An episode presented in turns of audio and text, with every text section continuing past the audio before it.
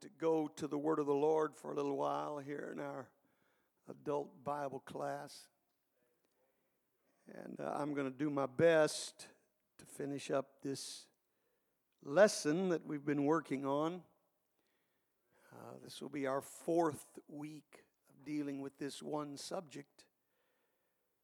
But I do believe that it is a necessary subject. I believe it is important that we cover this because it's something that affects every one of us.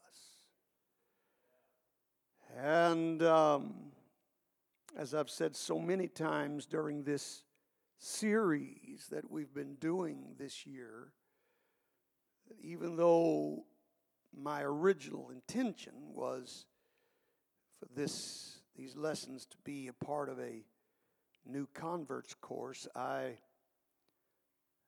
I am feeling more and more, realizing more and more that the things we're covering are beneficial for everyone, regardless of their level of spiritual maturity.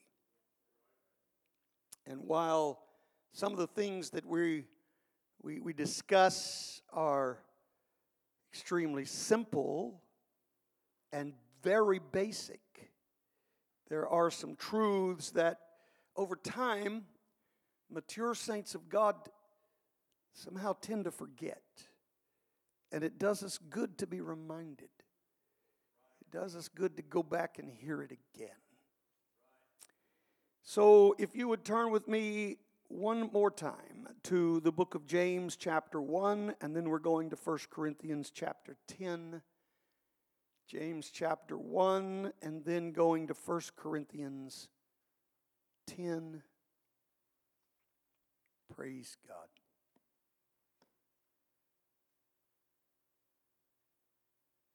James chapter 1 and verse 12. The apostle wrote, Blessed is the man that endureth temptation. For when he is tried, he shall receive the crown of life which the Lord hath promised to them that love him. Blessed is the man who endures temptation, because there is a reward coming to him if he will endure it, if he will not succumb to the temptation. There is a reward that's awaiting him. Now, going to 1 Corinthians chapter 10, verse number 13.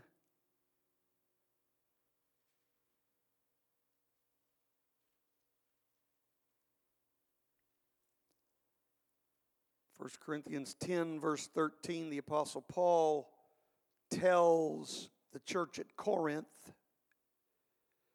There hath no temptation taken you, but such as is common to man. But God is faithful,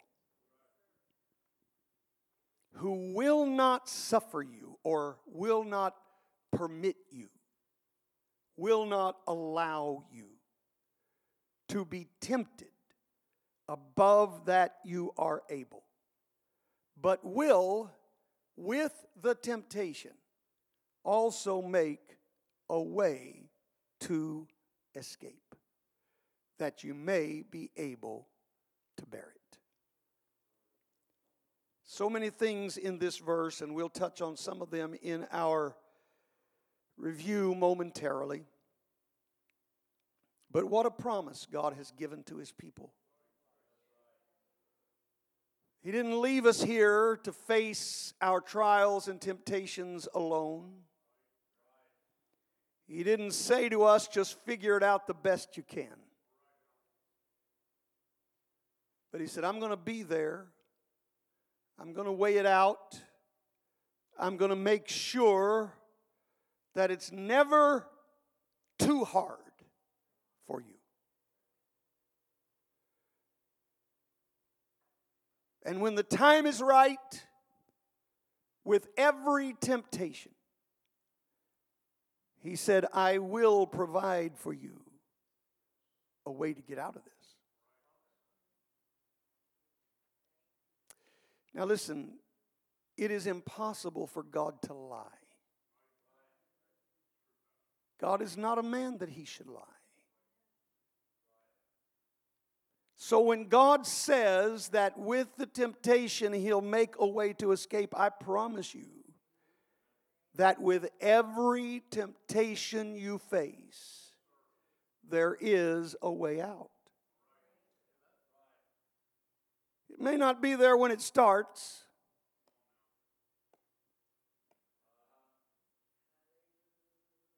But the Bible says he'll make a way. It's an interesting term. He's going to make a way. Not necessarily fashion away as though it's already there and God's just going to clear it for you. God's saying, if I have to, I'll part the Red Sea. There was no way, but I made a way.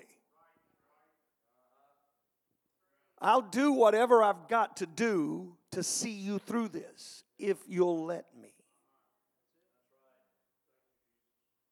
Well, praise God. And I know you're standing, but just one more thing while I'm on this subject because sometimes the way that God provides is not the way we want Him to provide. Sometimes it's not the most comfortable or enjoyable way of escape. I think of David and his words Though I walk through the valley of the shadow of death, I'll fear no evil, for thou art with me. And then he said, Thy rod and thy staff comfort me. Now he's talking about when he's in that valley. But he said, There's two things that the great shepherd has that bring comfort to me there is the staff, which is important. That staff, you know, with the crook on the end, the sheep starts to stray, he can use that crook and pull the sheep back and head him in the right direction. But there's also that rod. And that rod is a method of correction. The rod hurts. But sometimes that's the comfort God gives. Sometimes the way out's going to be painful. Sometimes it means learning some hard lessons.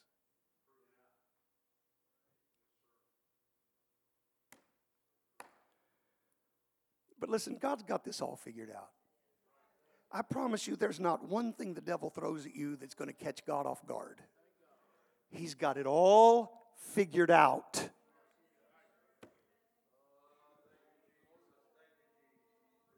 It's all figured out. God has already anticipated the devil's next move, and God's response is ready. He's just waiting. Well, praise God. Aren't you thankful for that today? Why don't we lift our hands? Let's ask the Lord to speak to us right now. Ask the Lord to talk to our hearts. Jesus, we need you today. God, I surrender myself to you today. I ask you, O oh Lord, that you would use me. Anoint these lips of clay, God. Lord, your word is anointed, but I want you to anoint your servant today. God, help me, direct my thoughts. Lord, let me feed your flock today. Let me say something that will help them, that will encourage them and Lord, those who don't know you in the power of the Holy Ghost, would you fill them with your Spirit today? Do a work in this place whereby we can give you the glory and the honor. We thank you for it, Lord, in Jesus' name. Let's worship Him one more time before you're seated, everybody. I still feel His presence here. Come on, let's worship Him. Let's worship Him, everybody. Let's worship the Lord.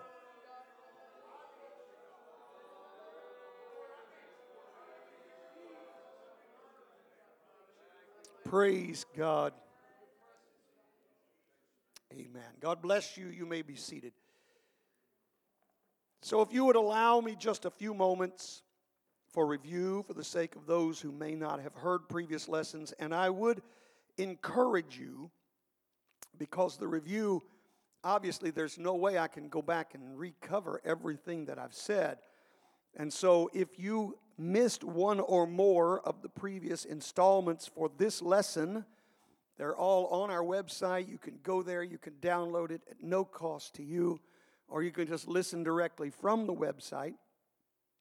And I would encourage you to do that. In fact, I would encourage you to go back and catch any of the previous lessons in this series that you might have missed.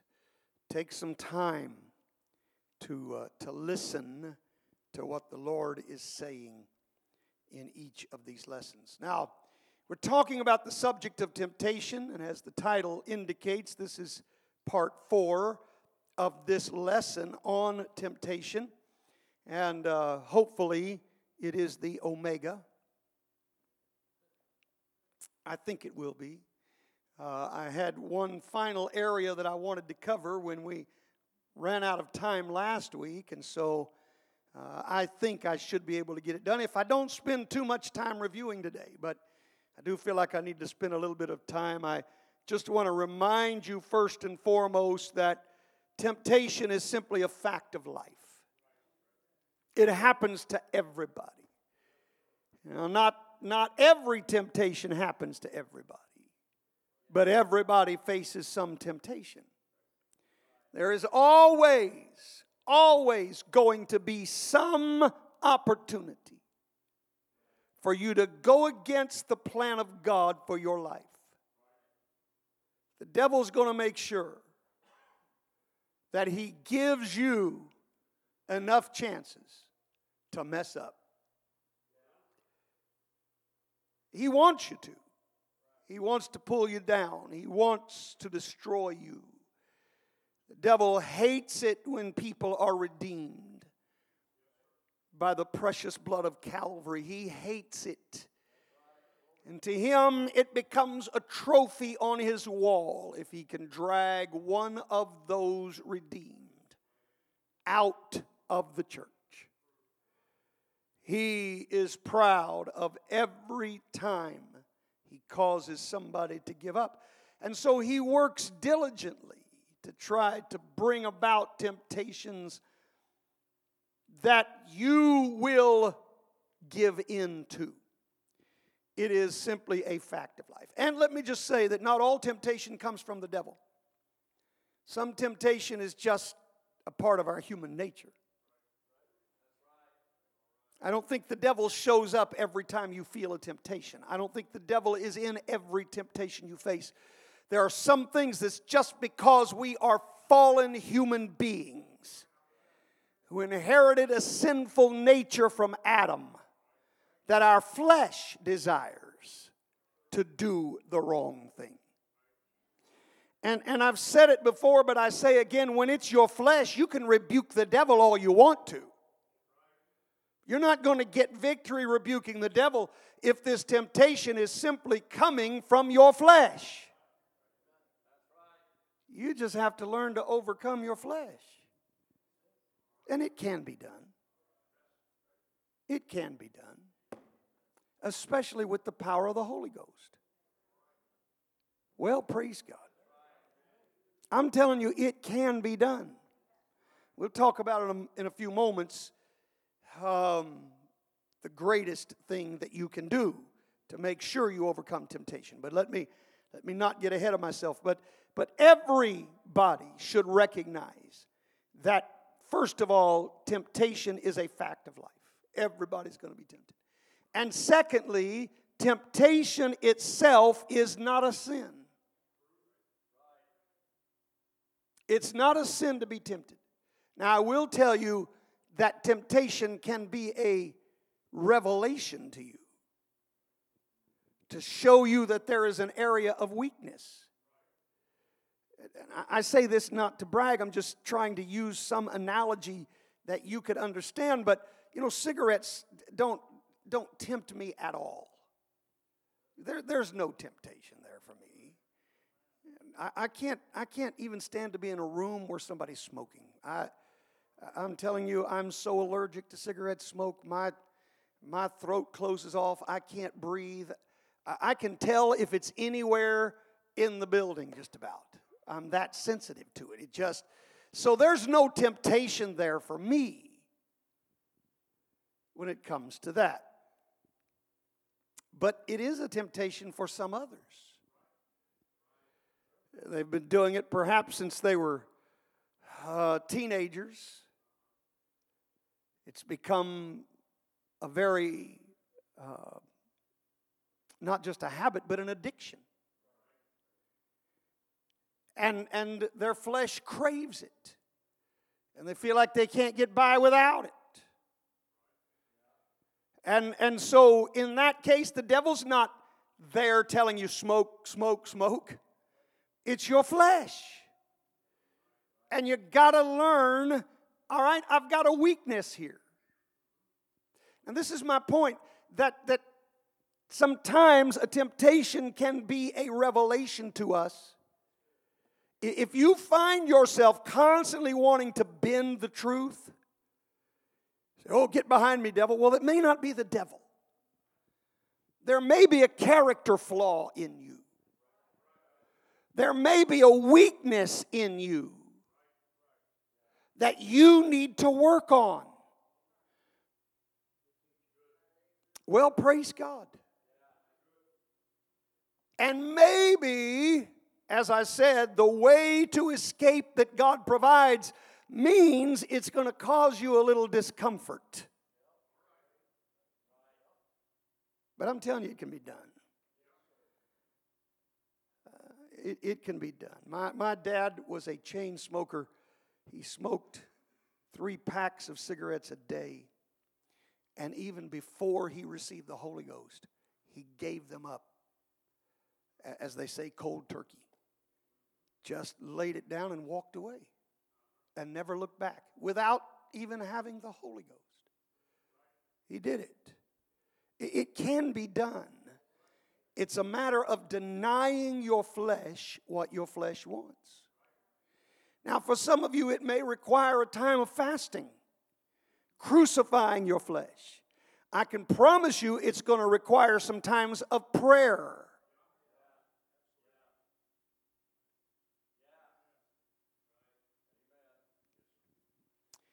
But again, not every temptation is a result of the devil. Sometimes it's just the result of our flesh and furthermore, being tempted itself, the temptation is not a sin.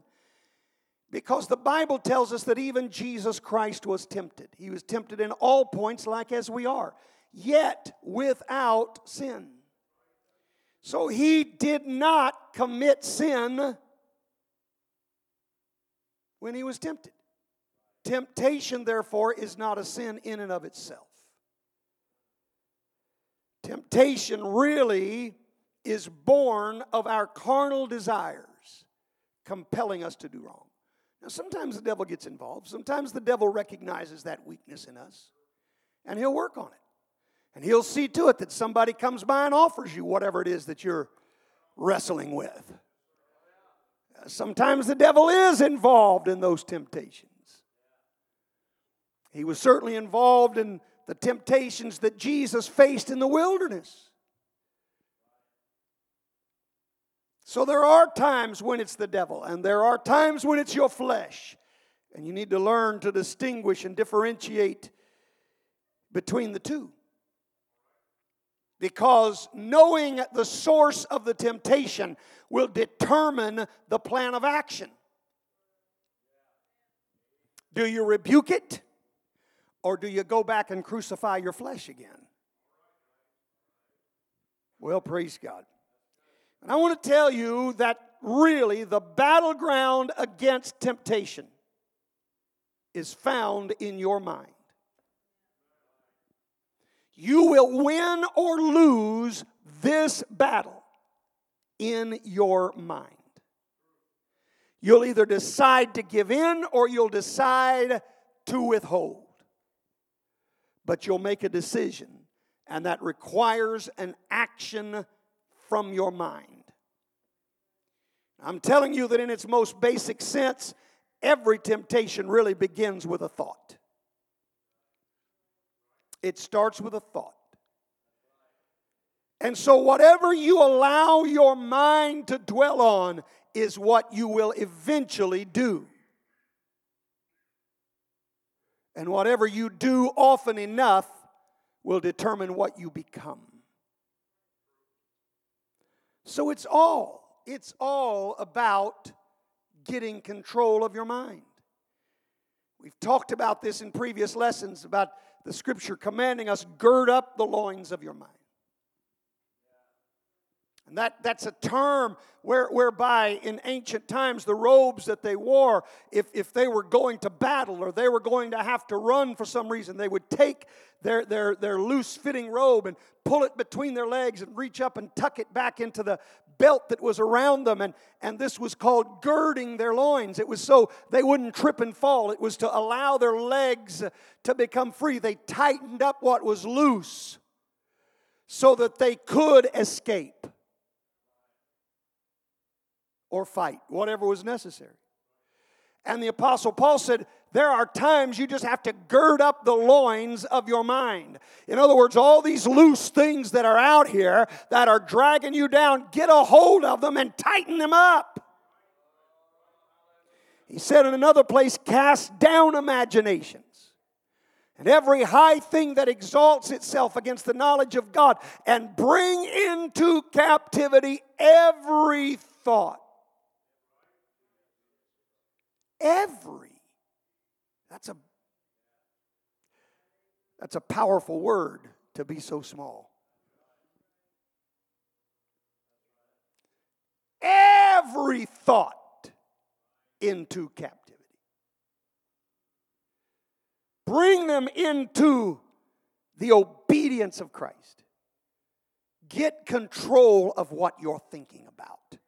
Don't let your mind walk down certain paths. If cigarettes is your temptation when you start thinking about cigarettes, make your mind go somewhere else. Find something else to fill it.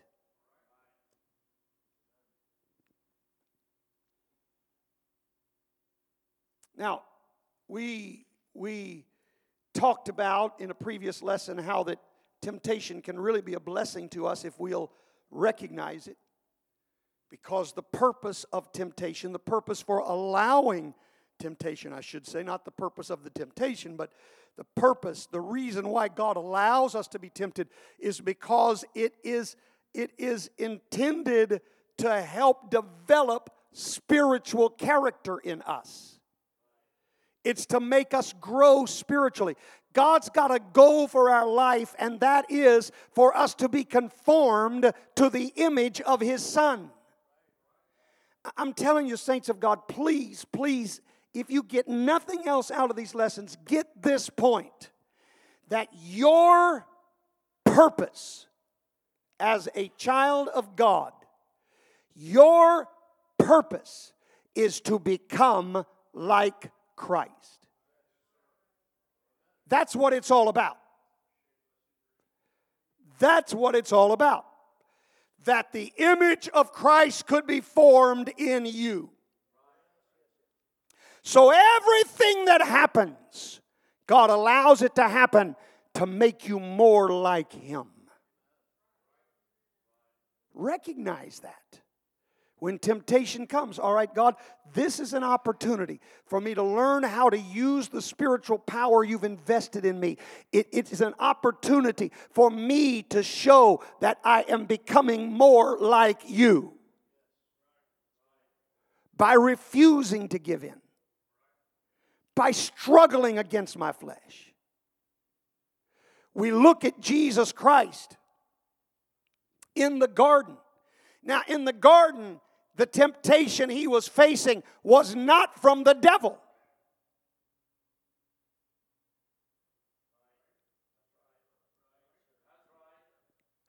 The temptation he was facing was from his flesh. His flesh knew what was about to happen. And he didn't want it. His flesh didn't want it. And he spent that night in agonizing prayer. Why? Because he had to get control of his flesh. The spirit truly is willing, he said, that very night. But the flesh is weak. We've got to understand it might take an all night agonizing prayer meeting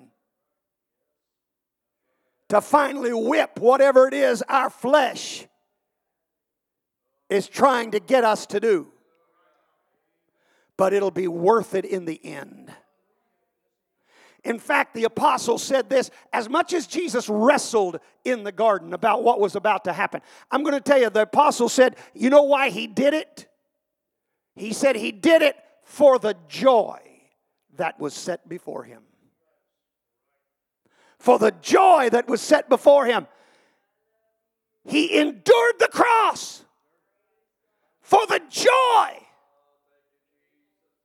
he looked beyond the pain. He looked beyond the suffering. He looked beyond the struggles. He looked beyond the beatings. He looked beyond them spitting in his face. They, he looked beyond the, the piercing of the sword. He looked beyond the crown of thorns and he saw joy on the other side of the cross. And I'm telling you, if we can get that kind of revelation when temptation comes, quit focusing on, I'm going to struggle with this, I'm struggling with this, and get your eyes on when victory comes, how sweet it's going to be. What a joy it's going to be when I can look back on this and know I've whipped it. It's behind me. God's given me strength. God's giving me victory. I've overcome this battle.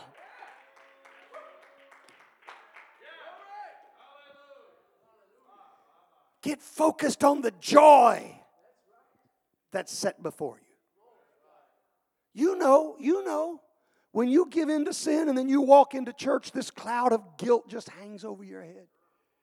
The devil beats you up. You can't worship. Look what you did. You can't lift your hands. Look what you said. That's exactly what he wants.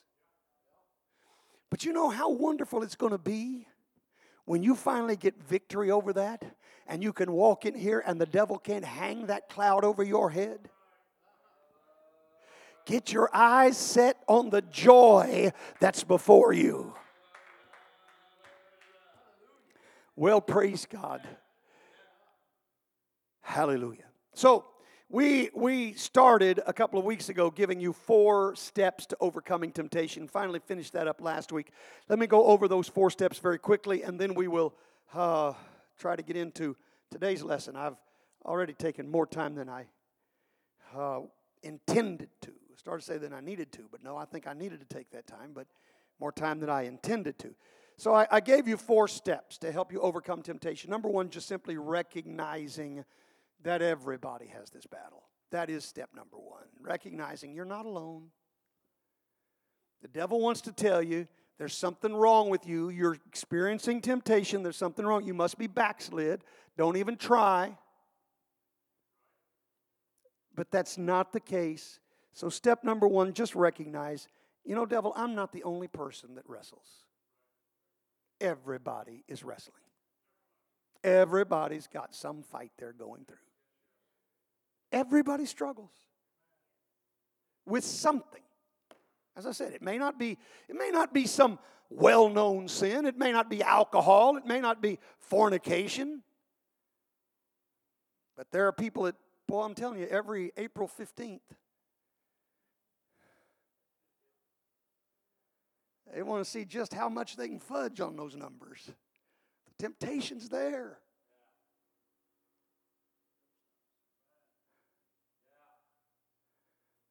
And there's some people that, you know, as soon as they hear something really juicy about someone else,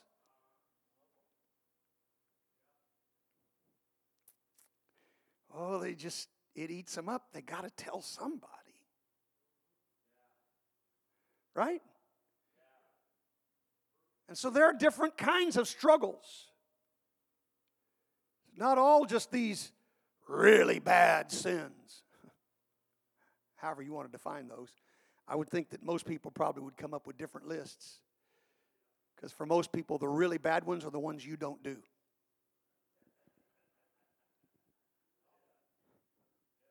Well, just being honest. Step number two recognize that anytime the flesh speaks, so does the spirit. The problem is the flesh speaks much louder, and you are used to listening to the flesh, and you're used to obeying the flesh. You've done it all your life until you were born again. You, you've gone through this, you've, you've had to deal with this, and you've learned through the years. It's just become a habitual thing. When the flesh speaks, you obey. But now you're having to learn something new, and you're having to learn a new voice. And you're having to listen a whole lot harder for that voice because when the flesh screams, the Spirit speaks in a still, small voice. Well, and you got to learn to drown out all of the other voices and find the voice of the Spirit. What is God telling me to do right now? Sometimes that way to escape that we talked about, He's going to give you that way. He's going to outline that way in a still small voice.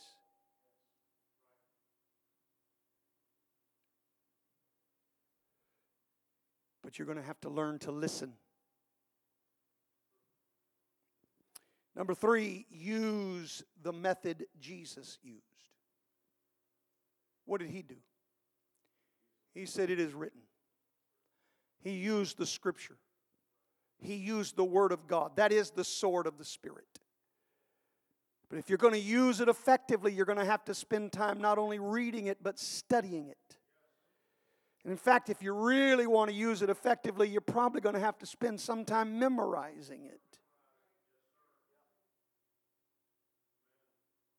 Well, praise God.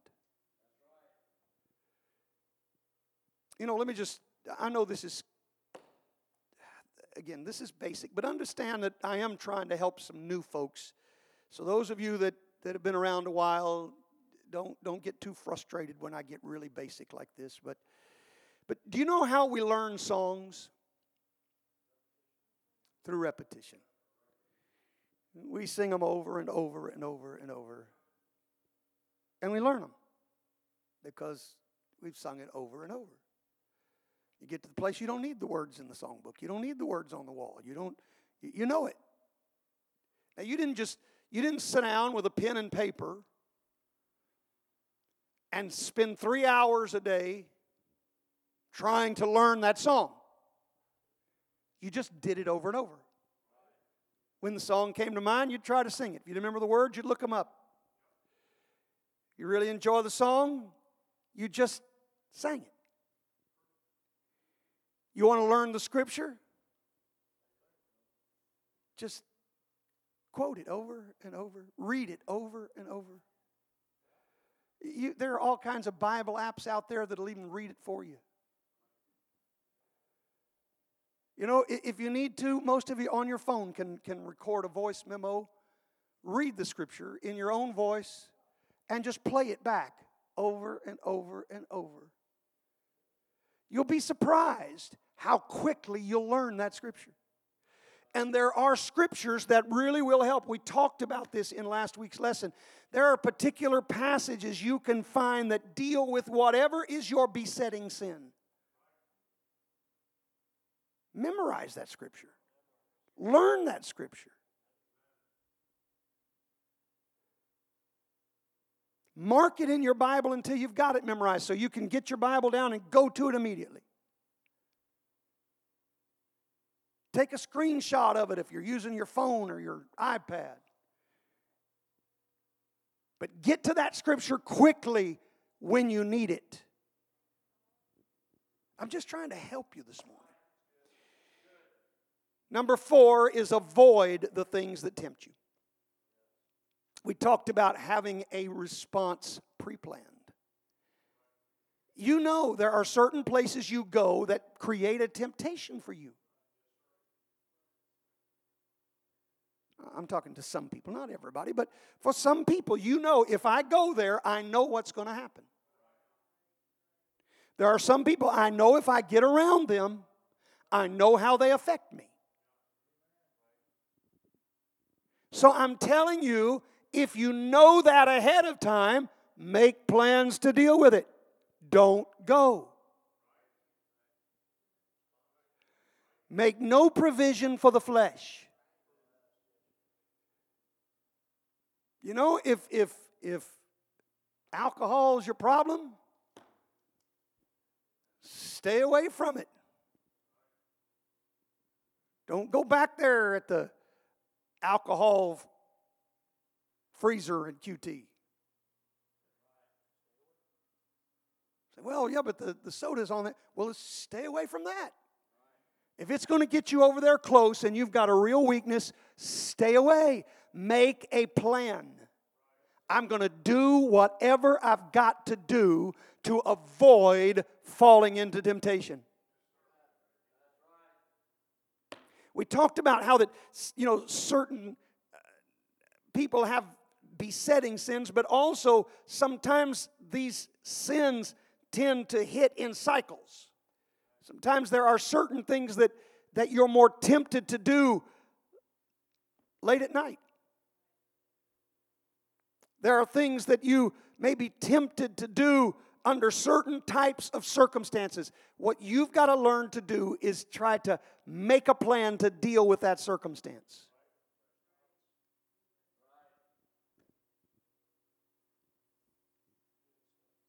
Praise God. All right, let me try to move on. So, you know, we can, I, I can give you all kinds of helps in trying to overcome temptation, but the fact of the matter is,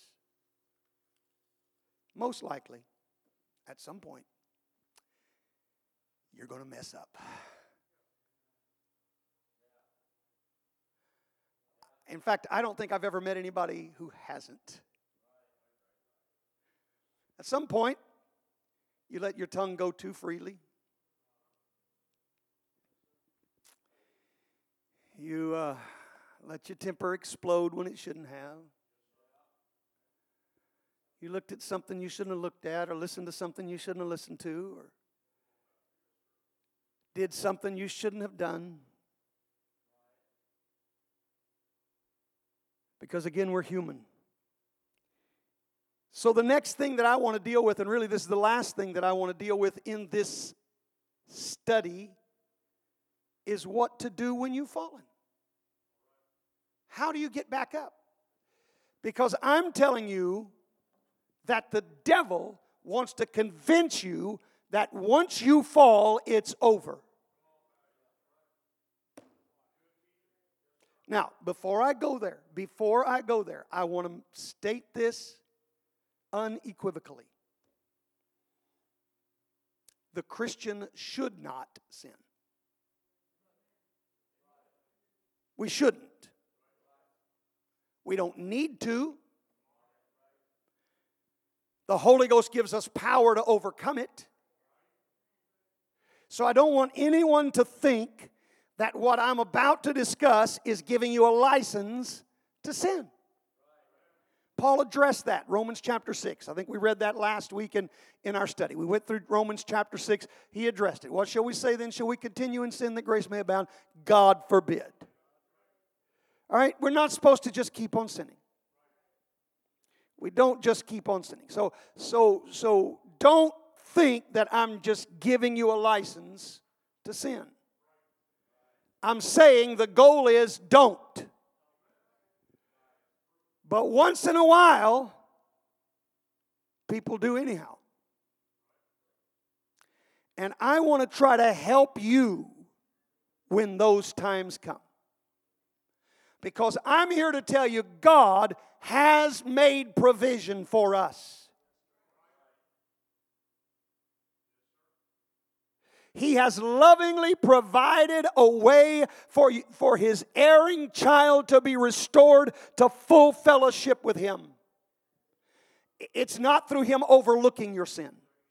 It's not for him, uh, not, not uh, him turning his head away and pretending it never happened. That's not the way God deals with it. I'm telling you, when you sin, you affect your relationship with God. But God wants you in relationship with Him. He wants you to draw nigh to Him. And so He has made a way for full restoration if you'll avail yourself of it. Falling is not the end. I hope everybody's hearing me today. Just because you make a mistake doesn't mean you should throw in the towel. I'm going to tell you the difference between failing and being a failure is simply whether you get back up. That's it. It's as simple as that. If you don't get back up, you're a failure. But as long as you get up, you have you are not a failure. You may have failed, but you're not a failure. You just get back up, you dust yourself off, you try again. Now you don't just act like nothing happened. I see this sometimes. You know, somebody will trip and fall and they, look around, want to make sure nobody saw them, and then, you know, they want to just get up and go on like nothing ever happened. The problem is sometimes we do that spiritually too. Because there's two different extremes to this. There are two different two different ditches we can fall into in this. One is that we fall and we just don't even get up. The other is we fall, we get up and act like nothing happened. Neither of those is the right response. Neither of those is the right response. But listen to what the scripture says. 1 John chapter 2 verse number 1. My little children, these things write I unto you that ye sin not. And if any man sin, we have an advocate with the Father, Jesus Christ the righteous. See, John, under the inspiration of the Holy Ghost, said it a whole lot better than what I was. I was trying to say this very thing a while ago. John just really made it much more concise and straightforward. My little children, I, I'm writing these things to you that you don't sin. I don't want you to sin. God doesn't want you to sin. But if you do, John understood human nature. And he said, if you do, there is hope. Thank God there's hope. Thank God there's hope. And that hope is found in the fact that we have an advocate. You ever thought about that word?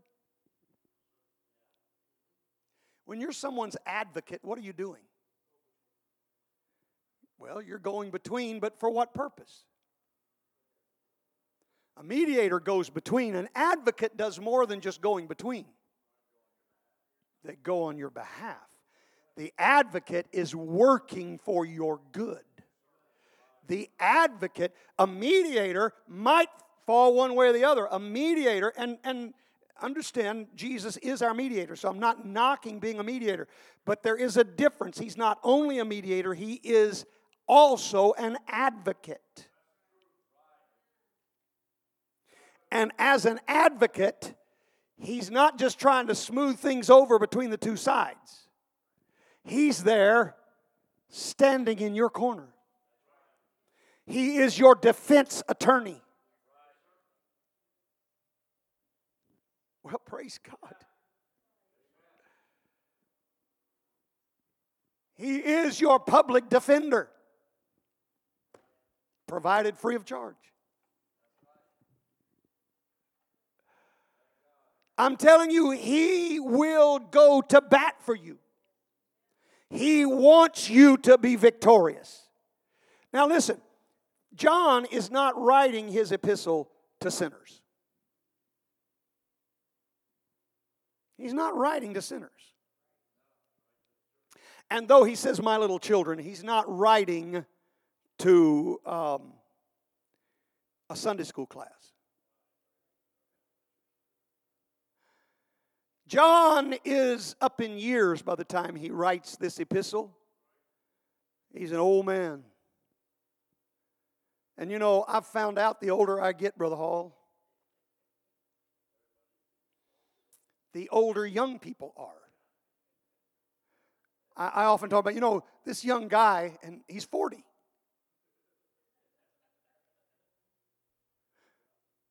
I, I, find myself a lot of times saying, you know, I, I really like working with young preachers. And then I look around and say, wait a minute. He's in his mid 30s, you know. It's, I mean,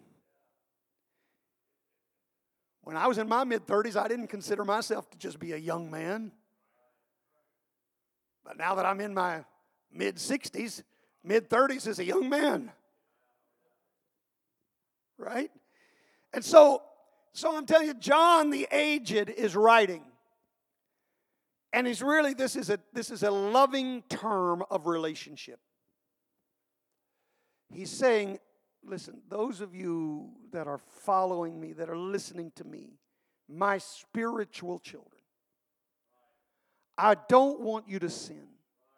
He's not writing to sinners, he's writing to saints. I don't want you to sin, but if you sin, if you sin. Now, listen, to the sinner, this verse does not apply. This is not written to a sinner. To a person who has not been born again, this verse was not written to them. There is something else they have to do before they can avail themselves of this. You know what it is? Acts chapter 2. Verse 38.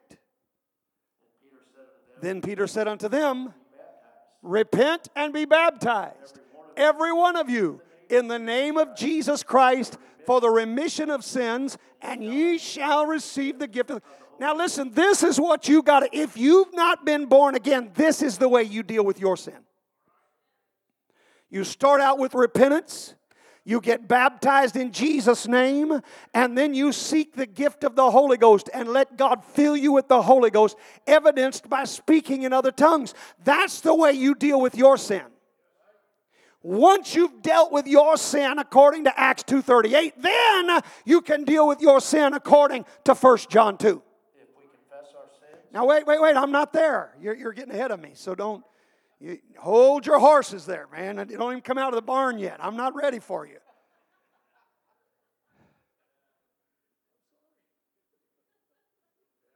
Everybody messes up. Even my Bible reader. Well, praise God. I'm telling you, that once you have obeyed Acts 2:38, then you can avail yourself of 1 John 2 and 1 that we have an advocate with the Father, Jesus Christ the righteous. That's for us. He's our advocate. Once we've been baptized in His name and our sins have been remitted, then he becomes our advocate. Then he starts fighting on our behalf. But there are things we've got to do first. We got to obey Acts 2:38. Then then there is a process that we follow. Once you've been born again, you're in a covenant relationship with God. And as a child of God, it is a privilege that is granted us that we can obtain forgiveness, not by going back and being baptized again.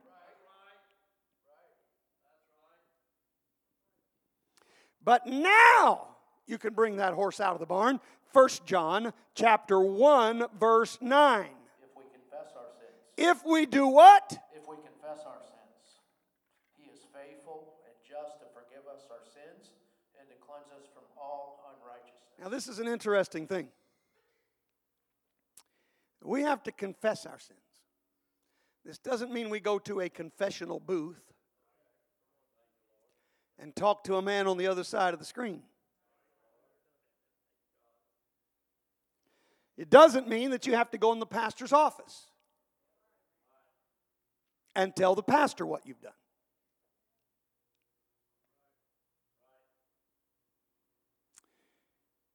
So, who do we confess to? Well, that's a good answer, but there may be someone more than just Jesus Christ. You confess to the one against whom you've sinned. Now, every sin is against him, against God. So you're going to have to confess it to him. But I want to tell you, this is not in the notes. Go over to Matthew chapter uh, 5. And um, Matthew chapter 5, let's, let's start with verse 23. It comes right after Matthew chapter 4. Again, Found it. have heard All right, Matthew 5 and 23. Is that 5 and 23? But I say unto you, Is that 5 and 23? 20, 23, therefore Now we're there. All right. therefore if thou, Therefore, if thou bring thy gift unto the altar, and there rememberest there rememberest thy brother hath that you've done something against your brother, uh huh, leave your gift before the altar, go thy way, first be reconciled to thy brother, then come and offer thy gift. So I'm telling you, this is why I say you're going to have to confess to whomever it is you've sinned against. If you've done wrong to your brother, you need to go make it right with your brother. Need I go back and talk about that other ditch where we just want to get up and go on and pretend like nothing ever happened? I think this happens more when it's a sin against our brother than any other thing that happens. When we have offended a brother or a sister, we'd rather just go to God, a private little prayer, and say, God, forgive me, and forget it.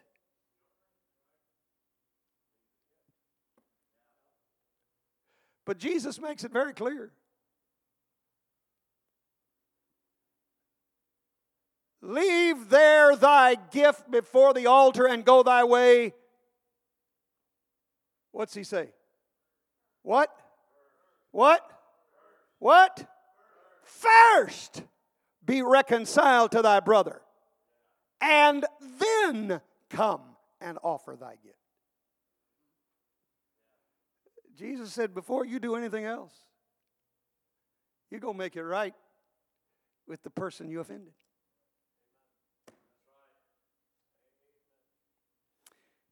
I was I was trying to help someone here some time back, and and um, someone thought they had done them wrong, and so I told them, I said, look, just go and apologize, just go and make it right with them, and whether you think you did it wrong or not, you just go. It's it's not going to hurt for you to go. In fact, verse 23 said that if you get there and realize your brother has aught against you, right? Is that what it said? Verse verse 23 that that you remember that your brother has aught against you. Not that you have aught against him, but you realize he's got something against you. That's when Jesus said, First go be reconciled to him. And so I, I told them, I said, I said, just go and and just get things right between them. And so I told the other individual, I said, they're coming your way, they're coming to make things right. And the person wrote back and said, I don't want to see them, I don't want to talk to them. They just need to repent to God. Well, well, listen. Number one, it sounds like they're not the only ones that need to repent to God.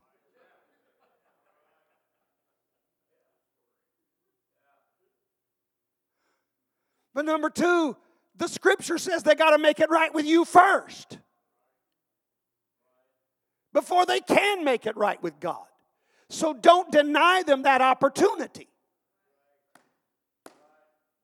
Well, hallelujah.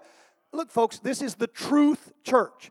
Thy word is truth. We don't come here to just hear what we want to hear, we come here to find out the truth.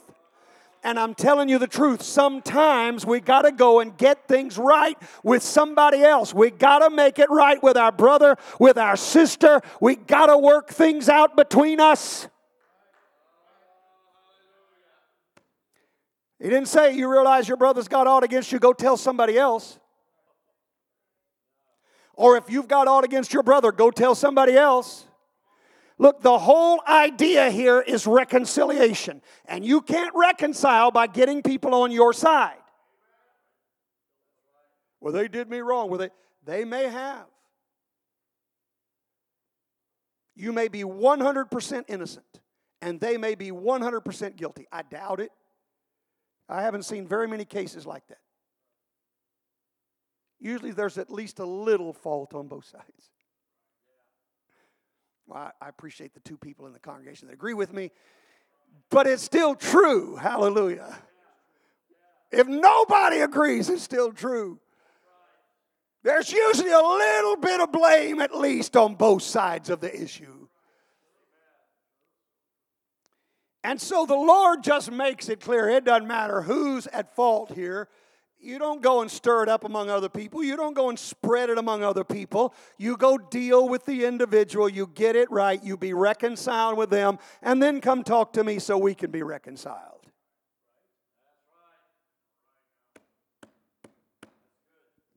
So, step number one, um, he said, if we confess our sins, God is faithful and just to forgive us. So, so there is this confession that is a part of real repentance. If you mess up, just admit you messed up. Don't, don't try to justify it. Well, God, I know I did wrong, but, but, but, no, no, no. No,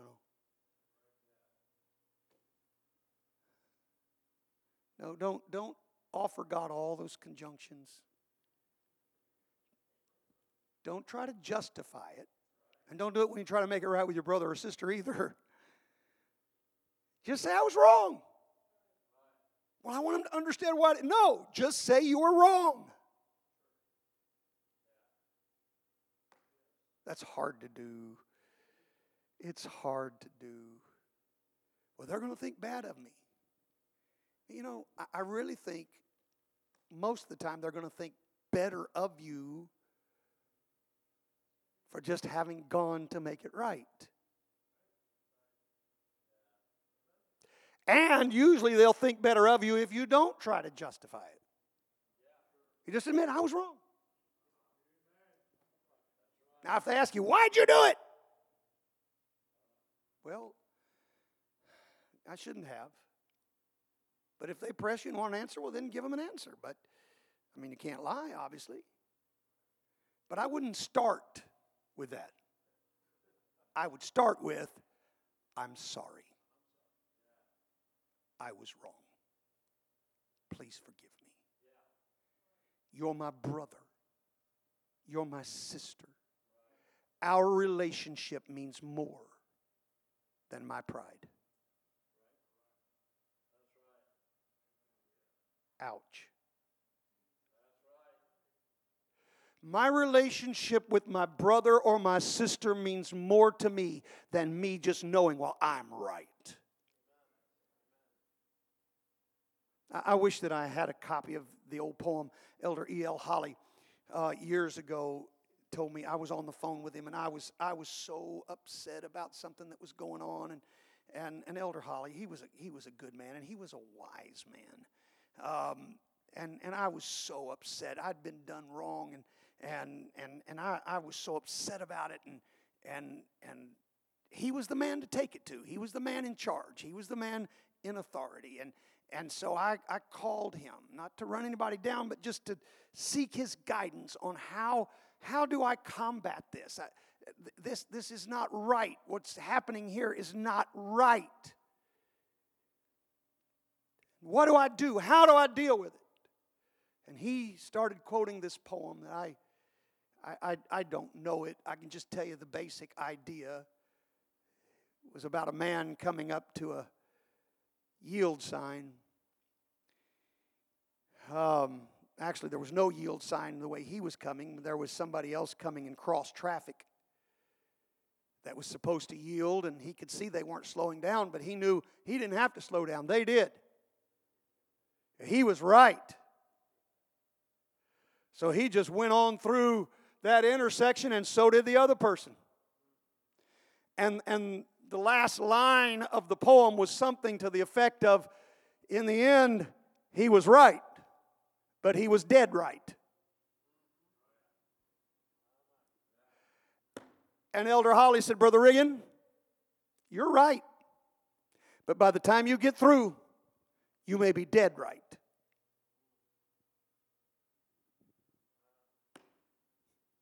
That's when he gave me another sage piece of advice. He said, You know, a bulldog can whip a skunk, but the fight ain't worth the stink.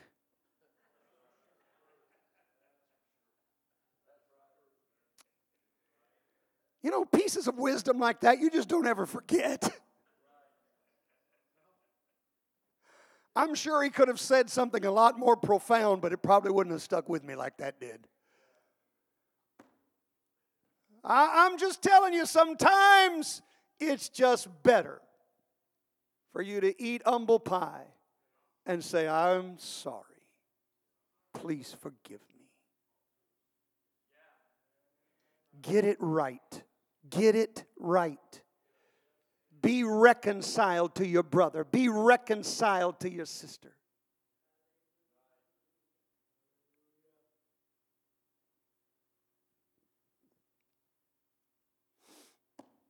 That's number one. Number one, make confession. Get it right. Number two, don't live under condemnation. Romans chapter 8, verse 1 is, a, is an often quoted scripture, and really most of the time it's taken out of context. Uh, and it's only partially quoted. So let's read Romans chapter 8, verse 1 in its entirety.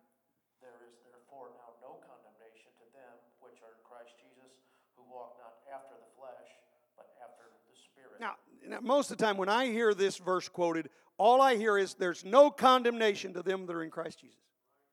And boy, they just put a period right there, end of discussion. That's not what it says. And to put the period there is to do an injustice to the scripture. There is therefore now no condemnation to them who are in Christ Jesus, who walk not after the flesh, but after the Spirit. So if you're walking after the flesh, there ought to be some condemnation. In fact, I'm concerned about you if there's not.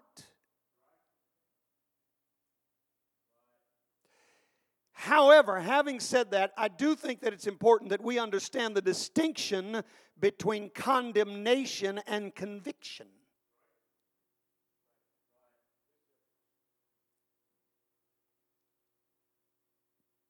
Because God brings conviction, the devil brings condemnation. Conviction comes with a purpose of leading you to repentance. Condemnation comes with a purpose of beating you down. Let me tell you, one of the quick ways you can, you can usually discern between condemnation and conviction is if you know why it's there. God will never convict you for something that He doesn't make it clear what it is you're doing wrong. You just go around feeling condemned all the time, that's not conviction. If you're feeling this feeling of guilt and you ask God, Lord, show me, what have I done?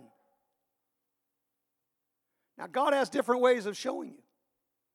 God might allow the temptation to present itself again and let you see what it was you did. And all of a sudden the light bulb comes on and so, oh, yeah, I gave in to that, didn't I? I shouldn't have handled it that way, should I? Sometimes God will turn the light on through the preaching. And the ministry will address something that you've been doing that you shouldn't be. But God will, if you'll ask Him, He will always make it clear to you what it is you feel bad about. And if he doesn't, it's condemnation. Don't accept it. The devil specializes in accusing Christians. Uh, that, that's one of his monikers. That's one of his titles. Uh, Revelation chapter 12, verse number 10. And I heard a loud voice saying in heaven, Now has come salvation and strength and the kingdom of our God and the power of his Christ. For the accuser Now, now listen, we're not going to talk about what this verse means and all that. I just want you to see how the devil is referenced in this passage. For the what? The accuser of our brethren is cast down, which accused them before our God day and night. He's the accuser of the brethren, and he never stops accusing. You hear me? This is his job. This is what he does. It's something he has taken on himself day and night. He does what he can to accuse you. He wants you to feel bad because if he can make you feel bad enough, you'll quit. If he can make you feel guilty enough, you won't try anymore. This is what the devil wants to accomplish in your life.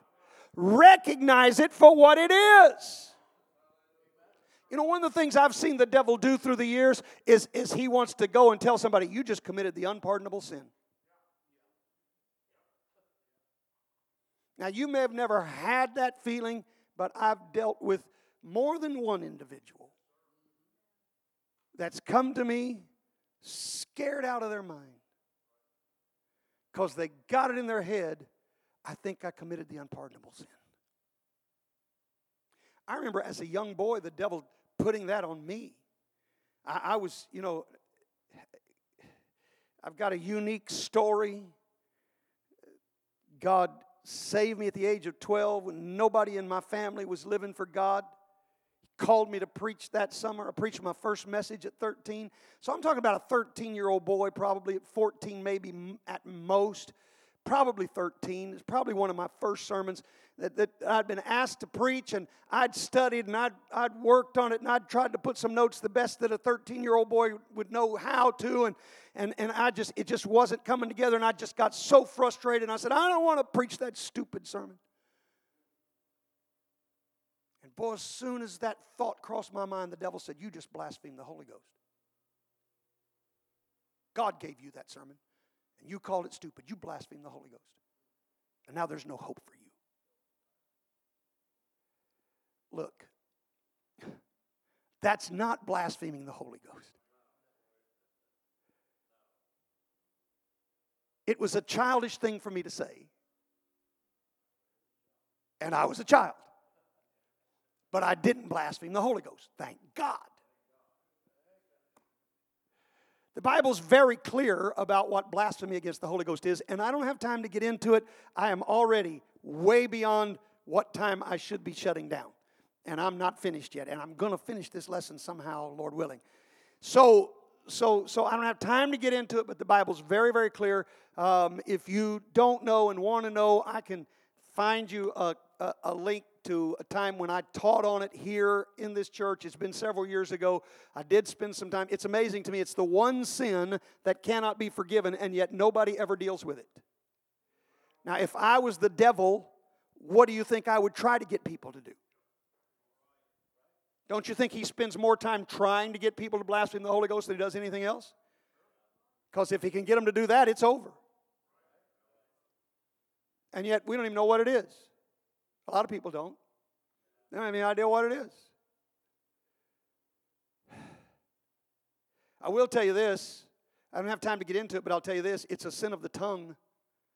Blasphemy is a sin of the tongue. You suppose there's any connection between that and the fact that we have such a hard time controlling our tongue?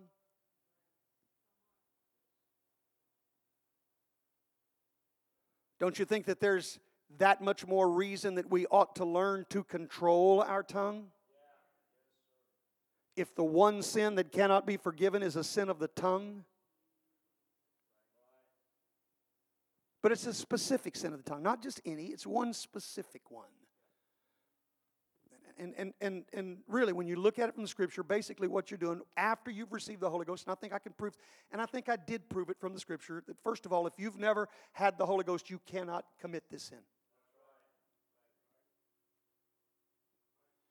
Because Jesus said this to Pharisees after they said a certain thing, and then he said, Beware that you don't do this, which was what they'd already done.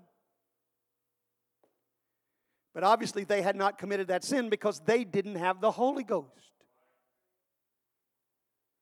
But if somebody who has the Holy Ghost ever turns around and says that the power of the Holy Ghost is the power of the devil, that's blasphemy against the Holy Ghost.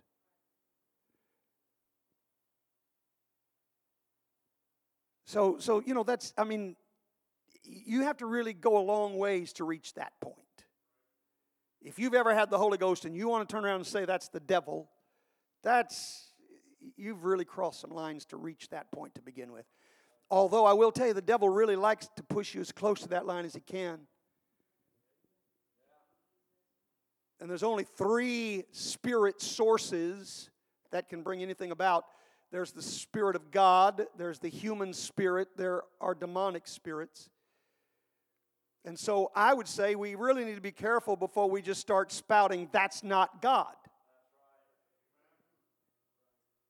Because if it's not God, then that only leaves two other choices.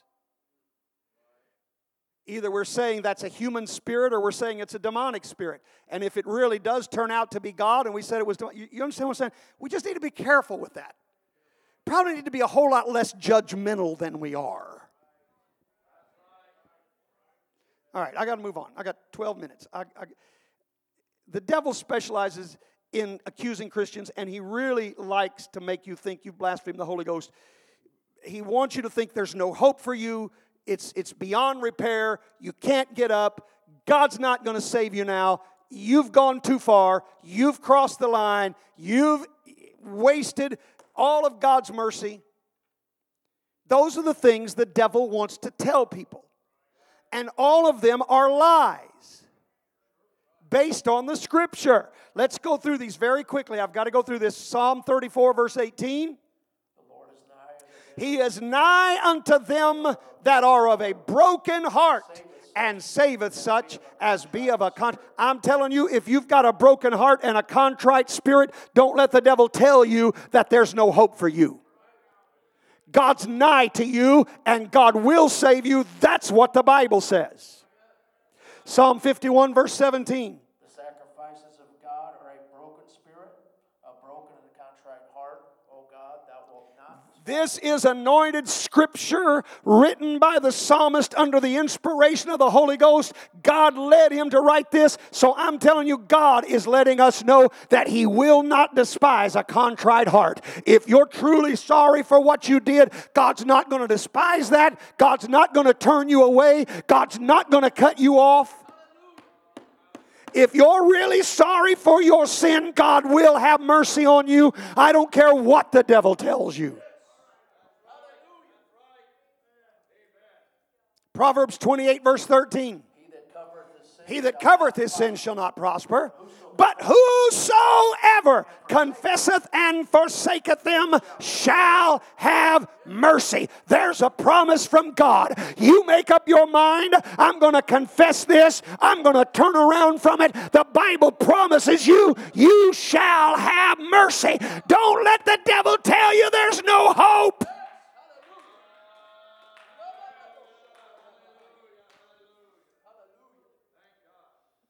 John chapter 6, verse 37. I'm trying to go through these very quickly. All that the Father giveth me shall come to me, and him that cometh Him that cometh to me, I will in no wise cast out. I'm telling you, Jesus said, if you'll come back to Him, He will not throw you away.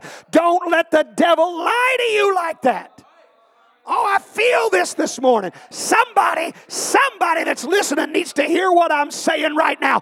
Don't let the devil put that on you. Just find your way to an altar, lay it on an altar, repent of that sin, and God will be happy to take you back.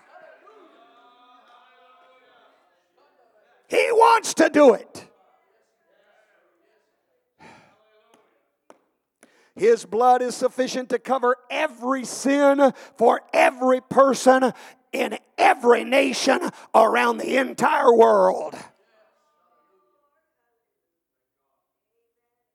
The very idea that a person is beyond forgiveness suggests a limited atonement.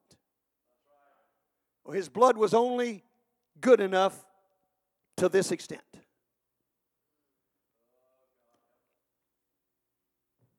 We read 1 John 2 and 1 a while ago. Let's read verses 1 and 2.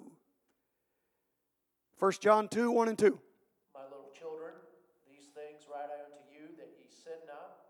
And if any man sin, we have an advocate with the Father, Jesus Christ, the righteous, and he is the propitiation for our sins, and not for our Not for ours only, but also but also for the sins of the whole world. I'm telling you, there's no limit to his atonement. There is no limit to the power of his blood. Don't let the devil convince you that you are beyond his reach. Don't let the devil convince you that there's no hope for you, that you can't get up again, that you can't try again. I'm here to proclaim to you his blood is strong enough, it's powerful enough, it's good enough, it's rich enough, it's holy enough, it can cleanse every sin of everybody in every nation. God will forgive you if you'll just come to Him with the right spirit and attitude.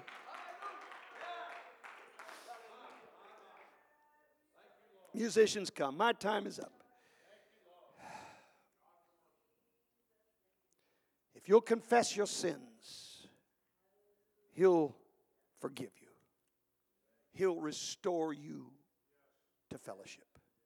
Now, I talked a while ago about learning to use the scripture. Let me give you one more passage of scripture that you need to, you, need to, to learn to pray this. Not just recite it, but pray it. This is a prayer of repentance written by David. Now, I want you to think about what David had done before he wrote this prayer. First of all, he committed adultery with another man's wife, got her pregnant, then tried to cover up her pregnancy by sending her husband home to her. Didn't work. So he finally had her husband killed to cover it up. He was responsible not only for adultery, but for murder.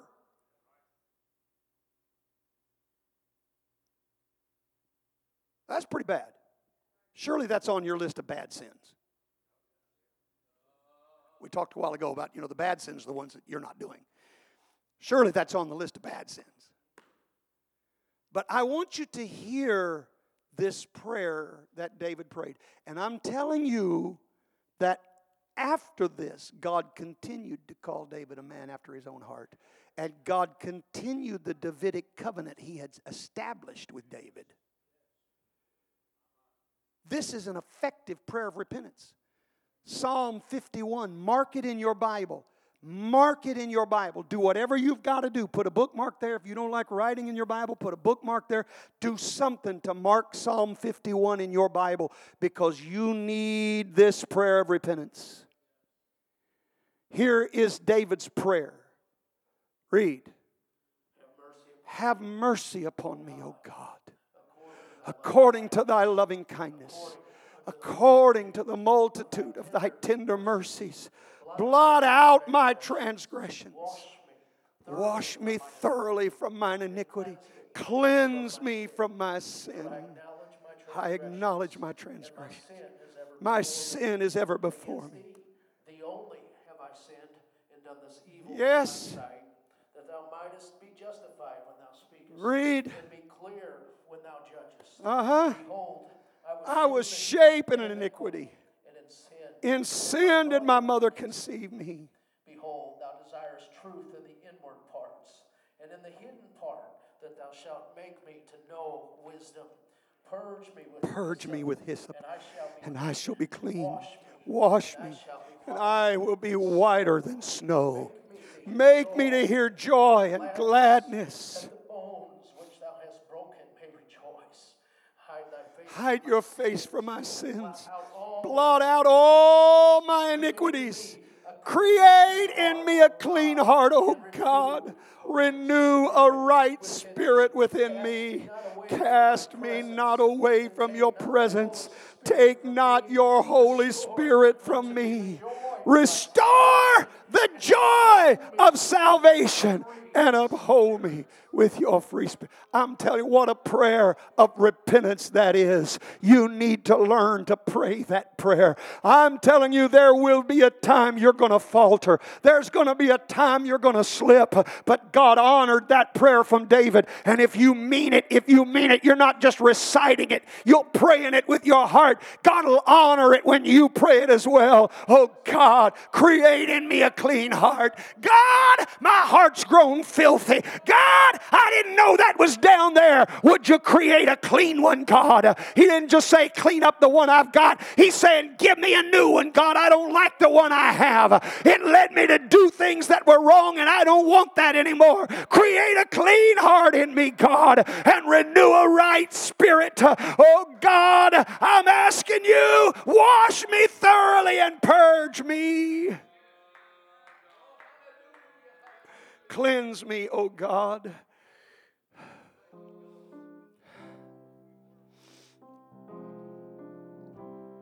My friend, there's hope. Even when you falter, there's hope. There is hope. I, I, I don't understand I see it so often. Men just want to write people off, throw people away. I don't understand. I'm glad God's not that way. I'm glad God's not that way. I know there are times, Paul said there's times you got to just give people over to Satan. There are some times that you've got to take some drastic action. But I think men tend to do it a whole lot faster than they should. I'm telling you, there's a God of mercy and compassion who wants to see you saved. He's not willing that any should perish. God doesn't want you to be lost. God's not trying to find a way to cut you off. He wants to restore you, He wants to help. Let's stand this morning. I know we've only got a short time, but I just wonder if there's anybody here that feels the need to come and pray this morning. I think I think we could I think we could stick around for a few minutes past noon and just spend some time. Maybe there's something down in your heart that you need to get right with God. I want to tell you, He wants to help you. He wants to help you.